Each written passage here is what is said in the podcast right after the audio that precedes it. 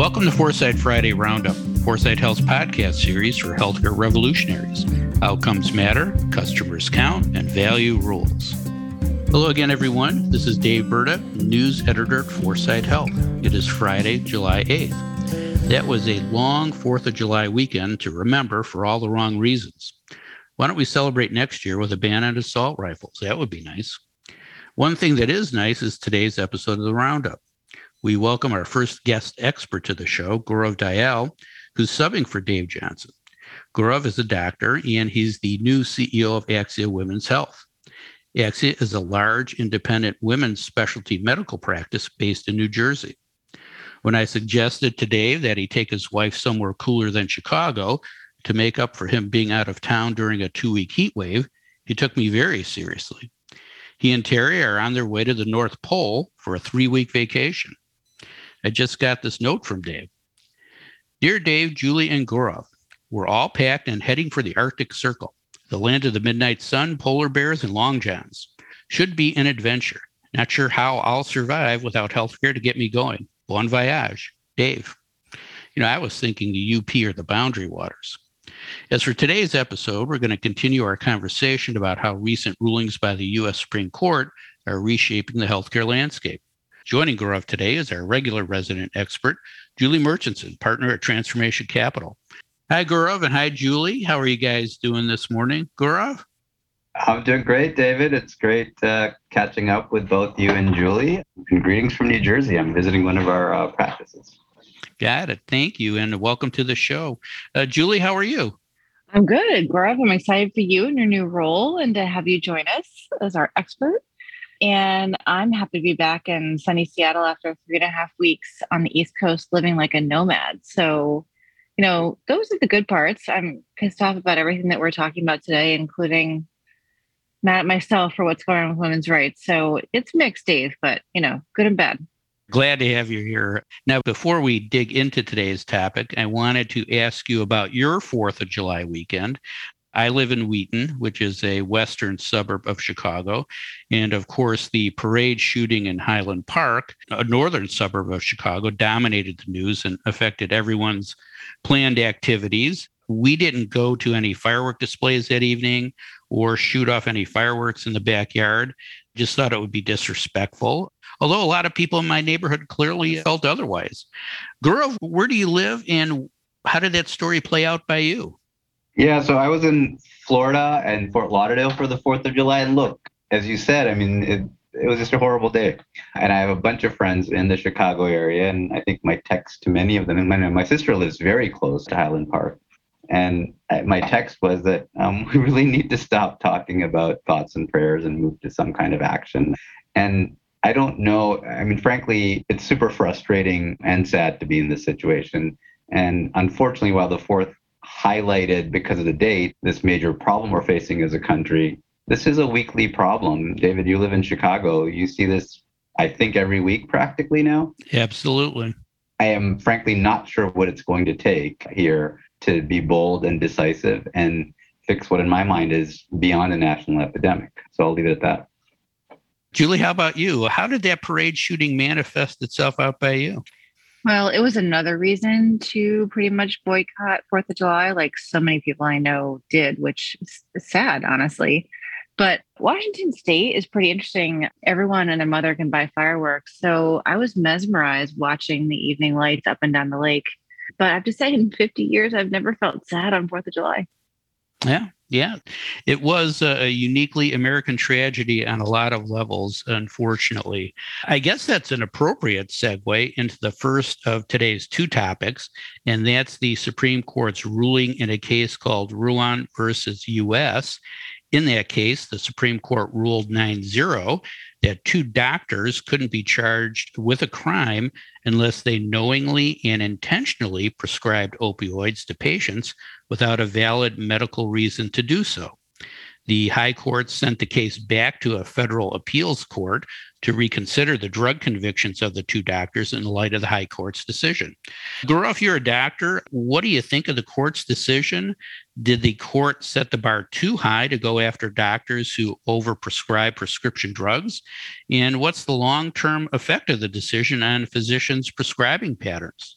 You know, when I first saw this decision, and obviously, as a disclaimer, I'm, I'm not an expert in constitutional law or the Supreme Court, but I was very surprised by the judgment because it seemed to be reversing what was obviously these two docs who had done a lot of bad things and were very obviously running a pill mill. You know, I think when I looked at the details, one of the docs had written 300,000, that's 300,000 prescriptions, which we know is not humanly possible for one physician to do. And the other was trading like cash payments for drugs and he would take guns as payments. So this is not a bunch of docs who are like trying to manage people's pain and doing, you know, noble work. These are criminals. I don't understand the nuance here. If I read the judgment, it seems like the Supreme Court has said that good faith prevails, that the doctors were acting good faith. I patently disagree with that. That's a very slippery slope. We can do a lot of bad things and say we were acting under good faith. I don't think running a pill mill and buying literally Maseratis and Ferraris off the backs of addicted Americans is good faith. The implications to me are, at least from my non legal understanding, fairly broad. And I think that we also have to acknowledge that the opioid epidemic is obviously multifactorial. There's a lot of discussion and fines that have been imposed upon, you know, the manufacturers. There's consultants who've been implicated in this. There's pharmacy sales practices that have been implicated. But I think it would be oversimplistic to say that some physicians have not played a very major role. Ultimately, every single one of those opioid prescriptions that were sold or given to folks were written by doctors, perhaps usually appropriately, but sometimes inappropriately. And I think this case, in my mind, is an explicit example of physician bad behavior and using their medical license as drug pushers, basically it's perplexing to me that the court took this stand. I do think the implications could be widespread. You can do a lot of bad things in the guise of good faith. And I don't know where this ends because can I now start doing inappropriate procedures? And is that okay? Because in my mind, it was the right thing to do. Can I prescribe unnecessary drugs or withhold important treatment uh, under the guise of good faith? And is that not a prosecutable offense? I don't understand it. You all may know more about it than I do, but I, I was very disturbed by it. Yeah, they must have had a great pharmacy management system, right? Thanks, Gaurav. Julie, any questions for Gaurav? Yeah, it feels like the cowboy culture at its best and trying to really abuse the art of the system. Gaurav, I'm curious your thoughts on everything that we have worked on in the same circles around data and information systems and decision support and helping to support you know the efficiency and effectiveness of medical decisions physicians decisions. What do you think happens to some of that work because this decision? Or do you think ultimately there will be no way the supreme court could make this kind of decision 100 years from now? So julie it's a great question. My hope is that this is not the standard going forward. Um, let's use an example. A decision support system tells us that a certain patient requires a certain kind of treatment. Let's just say it's cancer, and that there's unambiguous agreement from all sources that there's a certain pathway of best standard of care, which is what you know many decision support systems do and what standard of care implies. If the legal benchmark becomes that I, as a physician, choose to ignore what is accepted as standard of care, because I'm quote unquote using my good judgment for this patient, I think that just sets us up for a major step backwards and a lot of progress that's been made towards care standardization, best practice implementation, and to your question, using data and analytics to drive better care, because I can potentially override everything by saying, I know better and it's it's my judgment my hope is, and again, uh, my prior disclaimer that I'm not a constitutional law expert by any stretch, that the Supreme Court justices, by the way, who voted unanimously in this case, 9 0, are looking at something more intricate than just medical practice. Is it a, is it a state versus federal reach uh, issue? My hope is that that's it's something like that because if I read just the clinical aspects of this, where they're saying that the doctors were under good faith and despite the fact that they're running pill mills, they were using their medical judgment. That to me just opens up a very, very dangerous precedent across the board, which I think could have ramifications on going backwards on standardization, frankly, even on malpractice.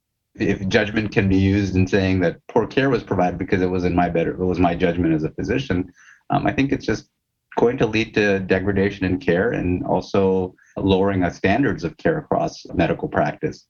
Yeah, a lot of unintended consequences there. Thank you, Gaurav. Uh, Julie, sticking with our Supreme Court theme and perhaps related to the court's decision in the opioid case, let's talk more about the Dobbs decision that overturned uh, Roe. When the draft ruling leaked on May 2nd, you told us how you thought the market would respond if that decision came to pass. Well, that decision unfortunately came to pass eight weeks later. Was your speculation correct? How has the market responded, either stronger or weaker than you thought? And how do you see the market response a year from now? Yeah, well, I'm so excited that we're finally talking about this. And when the leak first happened, you know, the first thing I talked about was how medication abortions represented 54% of abortions nationwide, but only one in five women surveyed knew that it was an option. So I'll say that the DTC drug companies are doing their very best in the last week and a half to change this. A company called Stix, which also sells pregnancy tests, supplements, and medication for reproductive health, launched a huge marketing campaign to advertise Restart, which is their morning after pill. So they set up billboards within five miles of crisis pregnancy centers in states that had readied abortion bans for when Roe v. Wade was overturned.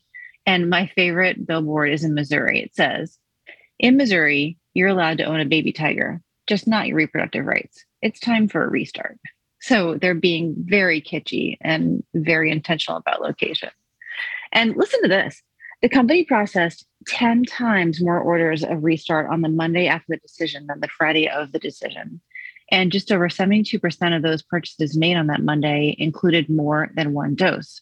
And within days, Stix began limiting pills to two per order. Similarly, you know, big shops like CVS and Walmart had to begin rationing pills, uh, you know, almost immediately to customers as well. And I think what's happening here is people are stockpiling, and we're already going to see a massive black market for abortion pills. That's for sure you know, another company called Nurx, which merged with uh, 30 Madison earlier this year, dropped the price of its morning after pill called New Day from $20 to $14.99 with the goal, they say, of enabling greater access to those who need it. And, you know, they, among other online companies, are encouraging people to stockpile since the pills have a shelf life of 20 months. So it's pretty interesting out there. Number two, and pretty related, I talked about how virtual health and these DTC drug companies were preparing for this. And it turns out to be overwhelmingly true in companies like Cleo, where SJ, the CEO, and her team are working with employers to try to figure out how to create the choice that those employers want for their employees nationwide. Carolyn Witte from TIA is pushing medication abortion to become a standard for women's primary care. Today, I guess about only 1% of abortions occur in primary care settings, but more than 90% are medication abortion eligible. So there's a lot that could be done there. And companies like Hey Jane that I mentioned in May are helping women navigate abortion access in states where it's getting blurry very fast. And then third, we talked about the patchwork of legality around telehealth.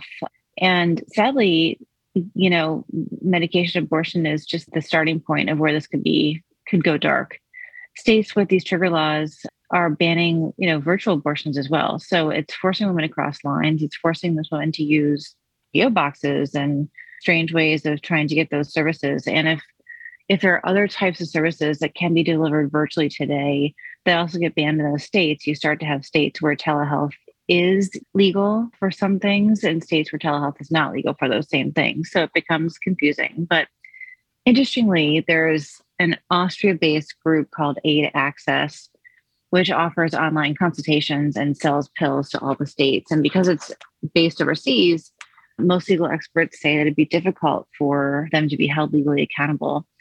So they're no doubt seeing a major surge in interest. Wow, that's quite a market reaction. Thanks, Julie. Great analysis. Gaurav, any questions for Julie? Julie, I mean, it's a great overview of what's happening there. What are your thoughts on, frankly, what are workarounds? You know, like you mentioned, say, like telehealth. You mentioned moving this whole to a very direct to consumer market.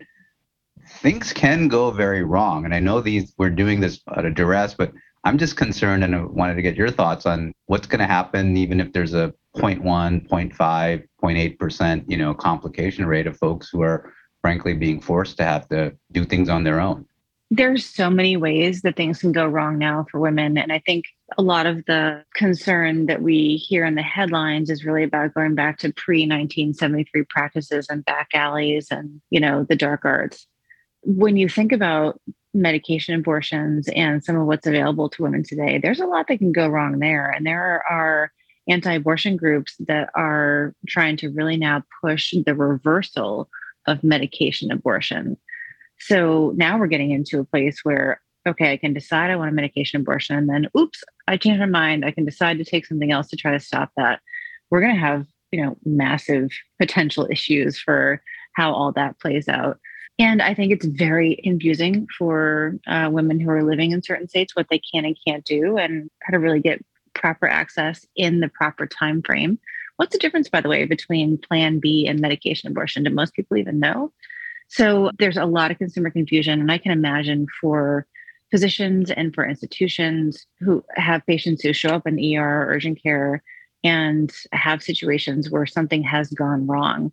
Liability is super unclear today again. So it very quickly becomes a healthcare issue, even though I think the lines around healthcare and abortion today are, you know, thrown up in the sky again it's crazy. On one hand, you can prescribe anything if you think it was in the best interest of the patient. On the other hand, you can't prescribe anything even if it's in the best interest of the patient, right? Welcome to Healthcare 2022.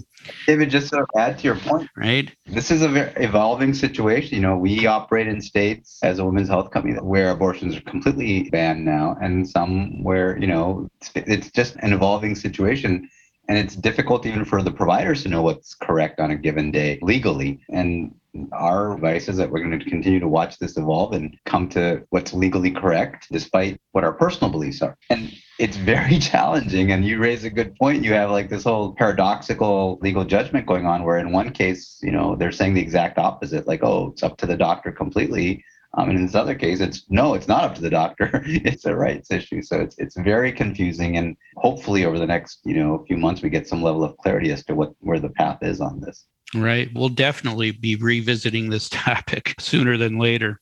Thanks, Gaurav, and thank you, Julie. And now, as is tradition on the roundup, I'll ask each of you about other news that caught your attention this week. Julie, what other big healthcare news happened this week that's worth noting and why?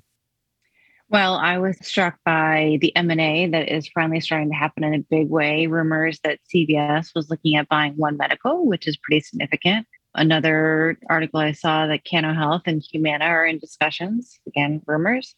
And you know, some healthcare stocks are up, and I'm not so sure that those are for true performance reasons. So I think we're seeing some interesting blips going on around M&A. Yeah, deals to watch. Thank you. Gaurav, how about you? What other healthcare news blipped on your radar this week? I think I would second Julie's comments on generally that you're seeing interesting bedfellows, if that's the correct term, across the board. And also, this is in the context of an overall significant slowdown, I think, in M&A activity, at least outside of the healthcare sector, and of course, with parallel with the stock market tanking. But I think it goes to show that we still are probably very early in this ongoing consolidation of both providers, plans with providers, consumer facing companies with traditional healthcare delivery. And where's all this convergence going to come to an end, right? I mean, it's going to be interesting and uh, hopefully it leads to better access and also lower prices. I'm a bit skeptical, frankly, having seen this for a while, but let's see how this plays out. Right. Has vertical integration ever resulted in lower prices for consumers? Right? Not in healthcare, maybe not. In, that's that's for sure. Thanks, Gaurav, and thank you, Julie. That is all the time we have for today. If you'd like to learn more about the topics we discussed on today's show, please visit our website at foresighthealth.com. And if you follow our show on Apple Podcast or your favorite streaming service, you'll get notified each time a new episode is available. Don't forget to tell a friend about Foresight Friday Roundup. Subscribe now and don't miss another segment of the best 20 minutes in healthcare. Thanks for listening. I'm Dave Burda for Foresight Health.